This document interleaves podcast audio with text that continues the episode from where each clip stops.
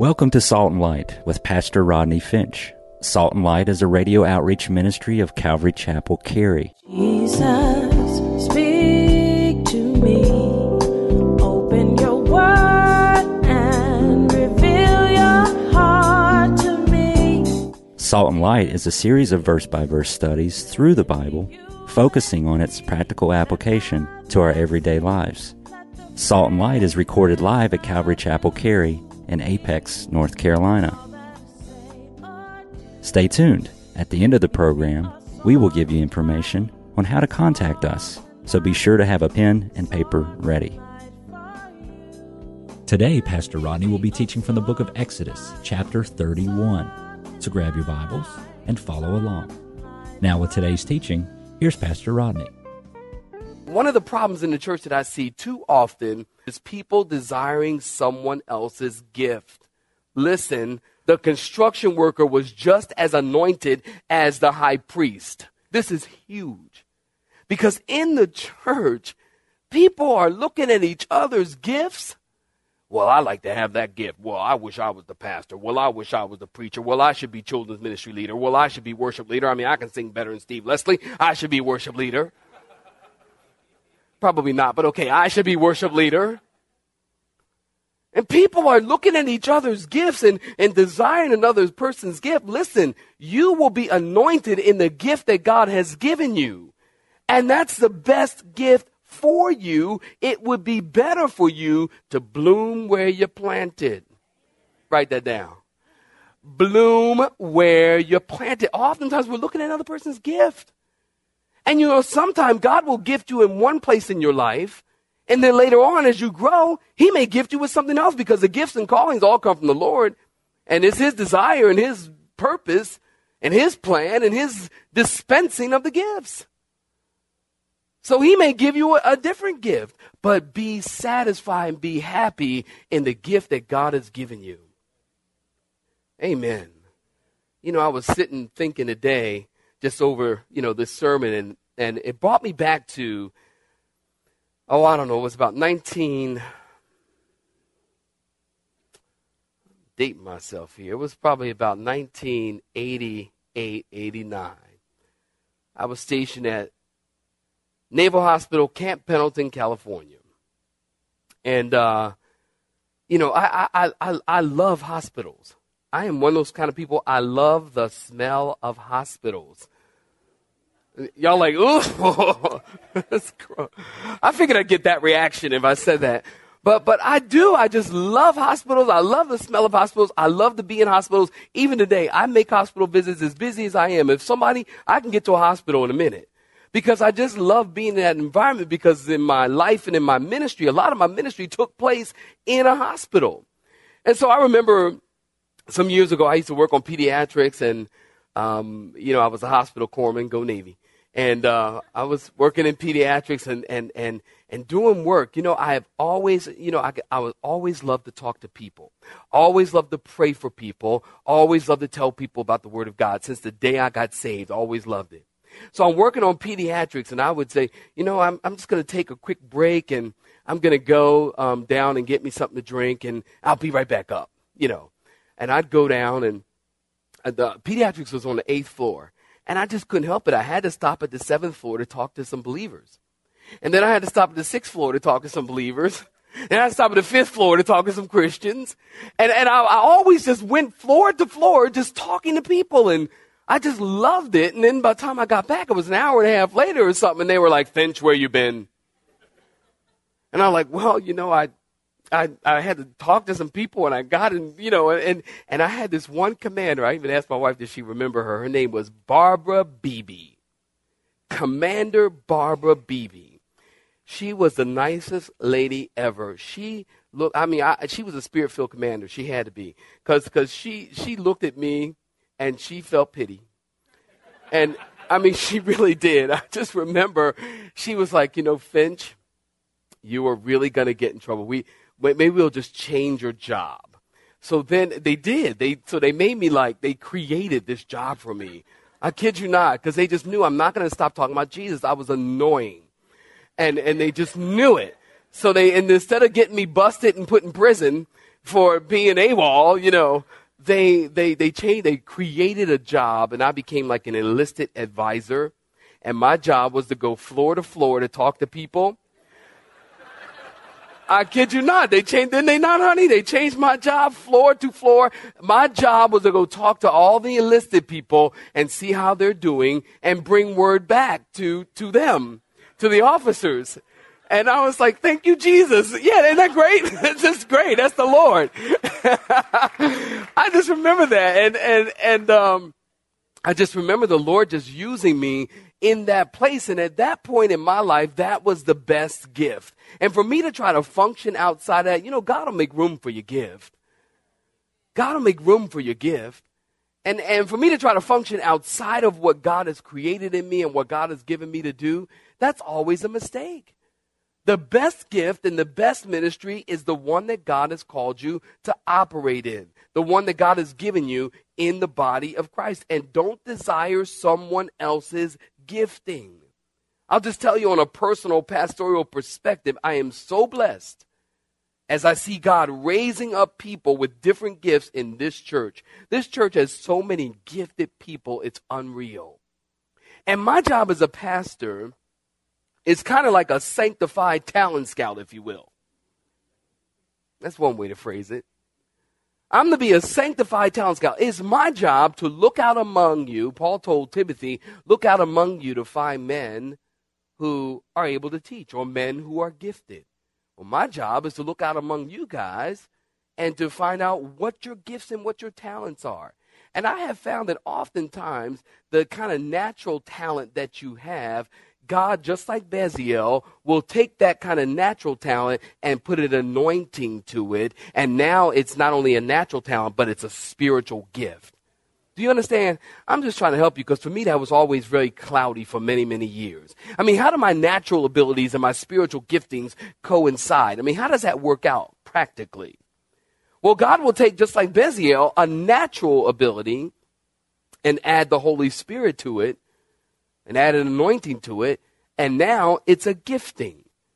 So if, if you have, if you generally like to do administration, well, God will add an anointing to you, and now you have the gift of administration. If you like to talk to people and go floor to floor to floor to floor, God will add an anointing to it and make you a pastor.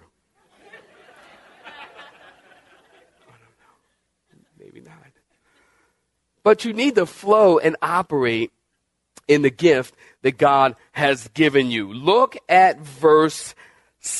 Nah, let's just move on to verse uh, 6. Look at verse 6. And I indeed, in verse 6, I have appointed with him Aholiab. Do you see that? The son of that guy. And he's of the tribe of Dan. Now, notice, not only did God call Bezalel, give me your attention, but he's put people alongside of him to help him with the ministry. Aholiab. You know what his name means, Bible students, if you're taking notes? His name means father of the tent. Listen, if you're looking for baby names, I mean, think about that. I mean, Aholiab's mom and dad, can you think about this? Aholiab's mom and dad, or she just had him and they're in the delivery room holding the baby. And they was like, honey, what should we name him? And one says, I know.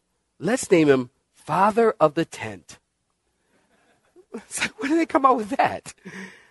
And this guy, uh, this guy, his name means, get this, brother of assistance. Brother of assistance. I don't know. Maybe dad was trying to get the son back because he didn't like the name his mom gave him or something and says, Oh, my name means son of assistant, my son's name is going to be father of the tent. Maybe not. But you got to think, I mean, Aholiab is called alongside of Bezalel to build the tabernacle. I mean, this is a big contract. I mean, they're building the place where the nation of Israel will come and worship God, and they're going to come and dwell there. So this is a big contract. Now, Aholiab, listen, is called alongside of Bezalel to assist. He is an assistant. so we can learn that there are some people anointed by God to come and assist. He isn't called nor gifted to do Bezalel's job in the process of construction. He's called to assist. Aholiab understands something. It's just as important and just as necessary and just as anointed as Bezalel. But they have different callings and different giftings and different jobs. And God said, I have put my wisdom in their hearts that they may make all that I have commanded them. God enabled, called, equipped Aholiab to do the work of an assistant. And you've been around here, you know, where God calls, listen, God enables. Where God calls, God enables. And you know, oftentimes, and you know, I think we've all seen it, but oftentimes we have seen people who say they are called to do something and would swear on a stack of Bibles that they are called to do that thing. But when they're exercising that gift, people aren't blessed. I'm just trying to keep it real. When they exercise, I mean, people aren't blessed. And they'll say, well, you know, I'm called to be a pastor. Well, I'll tell you something. You know, the whole pastorate thing? I'll tell you something. It is very easy to identify that gifting and that calling. If you're called to be a pastor, you know what you'll see walking behind a pastor? A bunch of baying sheep. Bah. Getting on your last frayed nerve. No, just. I already said I love it. That came out of my head. I don't even know where that.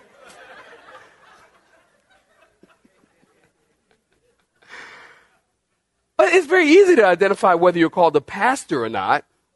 Because if you're called a pastor, then you're going to be pastoring. And people are going to be following you. And you'll see that giftedness. So often people are saying, I'm gifted, but you don't see that giftedness. And again, as a pastor, it's my job to look among us and see who's gifted in certain areas. And sometimes I have to unfortunately say, I don't see that gift in your life, but I do see this one. The problem is when I point them to the gift that they are obviously gifted in, they don't want to do that gift. They want to do another gift. see? I told you I'm a pastor. You hear them bang? They're doing it. It's like, oy. This is exhausting. And it's, it's just like, look, just do what God has called you to do and get your mind off somebody else's gift. Man, just run. You know, I tell people, just run in your lane. Are you feeling me, my people? Run in your, look, just run serving Jesus. I'm just serving the Lord. I'm just serving the Lord. Yeah, I love doing what I'm doing for Jesus. Yeah, it's great, it's great, it's great. And what happens is people start looking over, they go, man, he's gifted to preach. Yeah, I'm just serving Jesus. I'm just serving Jesus. Yeah, but I want to preach. Yeah, but I'm just serving. You know what happens? They start steering off into this lane. And you know what you do? You, run into somebody. It's a wreck. Because when you try to run in someone else's lane, it's a wreck. It happens in ministry every day. Every church operate in the place that God, and if God raises you up, listen, it'll be a natural progression. It'll be a natural, and if you never, ever, ever do any more than you're already doing, listen, you are blessed to be serving God. If you clean the toilets or if you preach from the pulpit, somebody clap their hands, would they? Would you?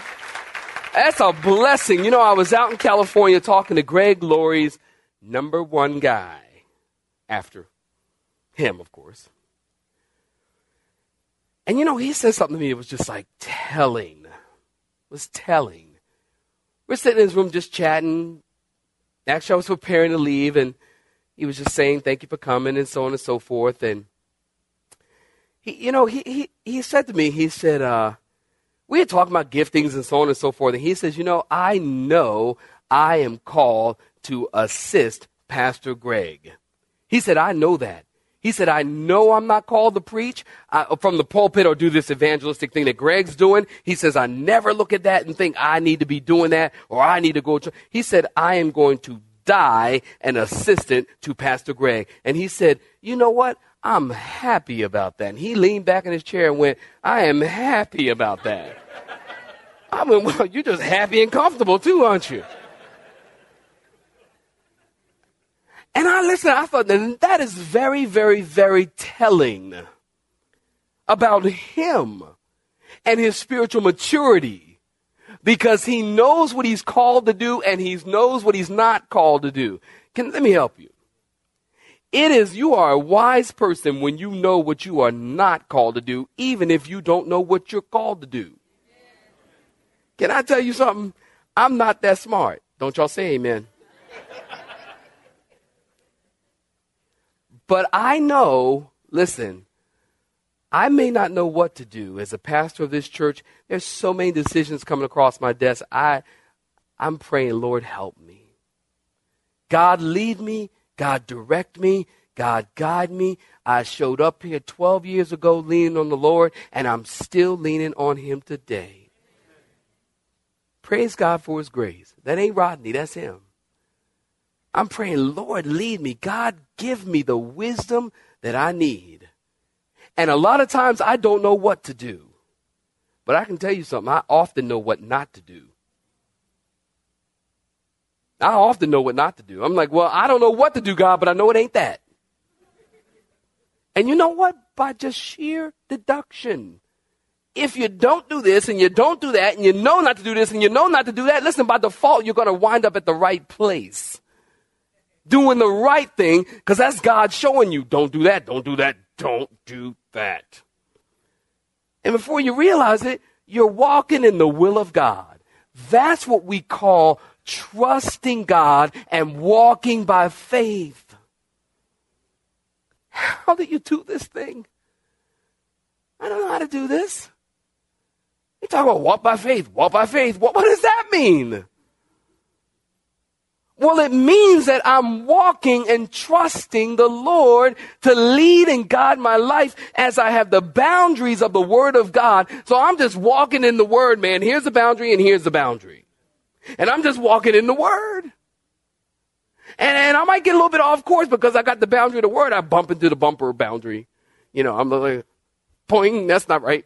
You know, boing, that's not right boing. Before you know it, you just kind of ping pong, ping. But the Word of God directs your life. So you're safe in the Word. You understand? This is walking by faith. Just every day, I'm just staying in the Word, trusting God to do what He has called me to do and leaning on Him. Well, I'm going to lean on Him real quick here in verse 12. If you're looking at it, you know what to do. Y'all nice sheep. This is nice sheep. Look at verse 12. And the Lord spoke to Moses, saying, Speak to the children of Israel, saying, Surely my Sabbath you shall keep, for it is a sign between me and you. Would you underline this? It is a sign between me and you throughout your generations, that you may know that I am the Lord who sanctifies you, and you shall keep the Sabbath. Therefore, for it is holy to you. Everyone who profanes it shall surely be what? Put to death. For whoever does any work on it, that person shall be cut off from among his people. Work shall be done for six days, but the seventh is the Sabbath of rest, holy to the Lord. Whoever does any work on the Sabbath day, he shall surely be put to death. God said that twice. That must mean that they will surely be put to death. I'm a scholar. Therefore, the children of Israel shall keep the Sabbath to observe the Sabbath throughout their generations as a perpetual covenant. It is a sign between, underline verse 17, it's a sign between me and the children of Israel forever. That's the second time that's been stated. For in six days the Lord made the heavens and the earth, and on the seventh day he rested and was refreshed, or that literally means satisfied in the Hebrew language. And when he had made an end of speaking with him on Mount Sinai, he gave Moses two tablets of the testimony, tablets of stone, written with the finger of God. Now, stop right there. Give me your attention. We talked about the Sabbath in chapter 16 through 20. And uh, in chapter 20, we talked extensively about it, actually in depth, and you can pick up the CD. That would be with the Ten Commandments talking about keeping the Sabbath. But if you simply listen, want to understand what the Sabbath is, and you want to understand the Sabbath, the Bible tells us it is a sign between Jehovah, God, and the children of Israel forever. And note, it's a sign between God and not the church. God and Israel. God gave Israel two very specific things in regard to symbolism. Number one was circumcision. It was a sign. Number two, the Sabbath. It was a sign that was to go from generation to generation between God Almighty and the children of Israel. The church, listen, the church has always met on the first day of the week and never was the church obligated to keep the Sabbath. In the book of Acts, the church met on Sunday because they loved Jesus. Because he resurrected on Sunday, and so they met on Sunday for prayer and praise and fellowship and teaching. The Sabbath is a day between Jehovah and Israel. And you want to notice something in verse 14. For those who are Sabbath keepers, go ahead and look at verse 14. For those who are Sabbath keepers, if you ever break it, does that mean that you should be put to death today? No. See, people talk about keeping the Sabbath, but if they ever break it, if you ever break the Sabbath, does that mean that you should be put to death? Would you be willing to be put to death? No. But people want to keep the Sabbath. Man, I mean, think about it. If you miss church and you miss church on a Sunday, you know, we don't send Guido out to track you down. I mean, the keeping of the Sabbath, here's my point. The keeping of the Sabbath is under the law. And by the way, it was very complicated. It was very involved. That seventh day, every seventh year, every 50th year. But God says it's to be between Him and Israel. So the seventh day was to be hallowed by the Lord. It was that day, and you know your Bibles in Genesis, that God rested, not because he was tired and not because he needed rest after working for six days, but God rested on the seventh day because it was a rest of satisfaction. God ceased from his work because he saw everything was good.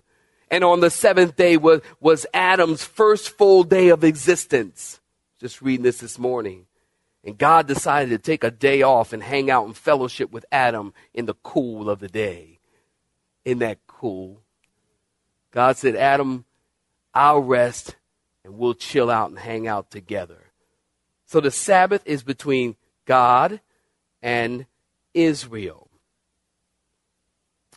Romans chapter 14, verse 5, you can look that up in your own time, talks about one man esteems one day higher than another you know, whatever your day of rest is, the point is to take a day of rest. Amen? So in verse 18, Moses was up on the mountain getting the instructions from God.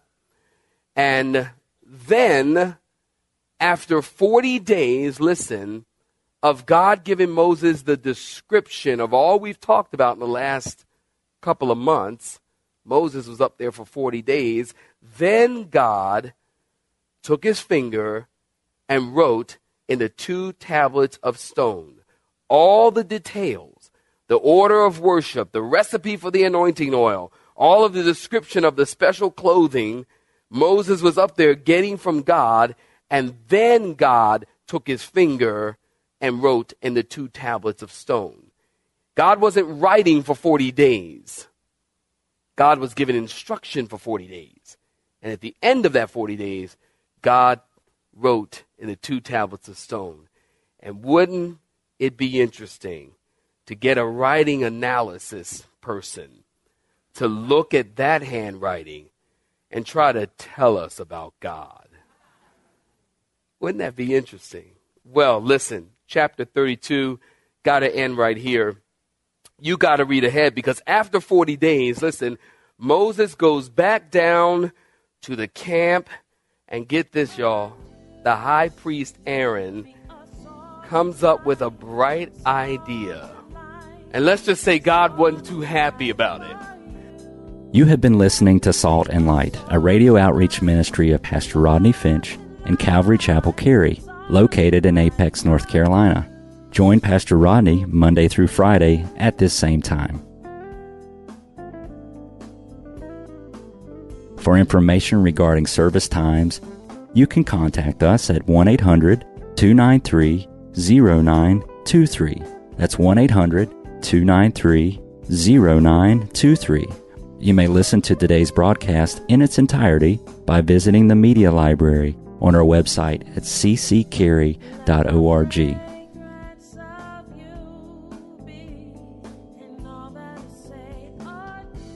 We would like to thank you for tuning in to Salt and Light and pray that you have been blessed. Until next time, may you be salt and light.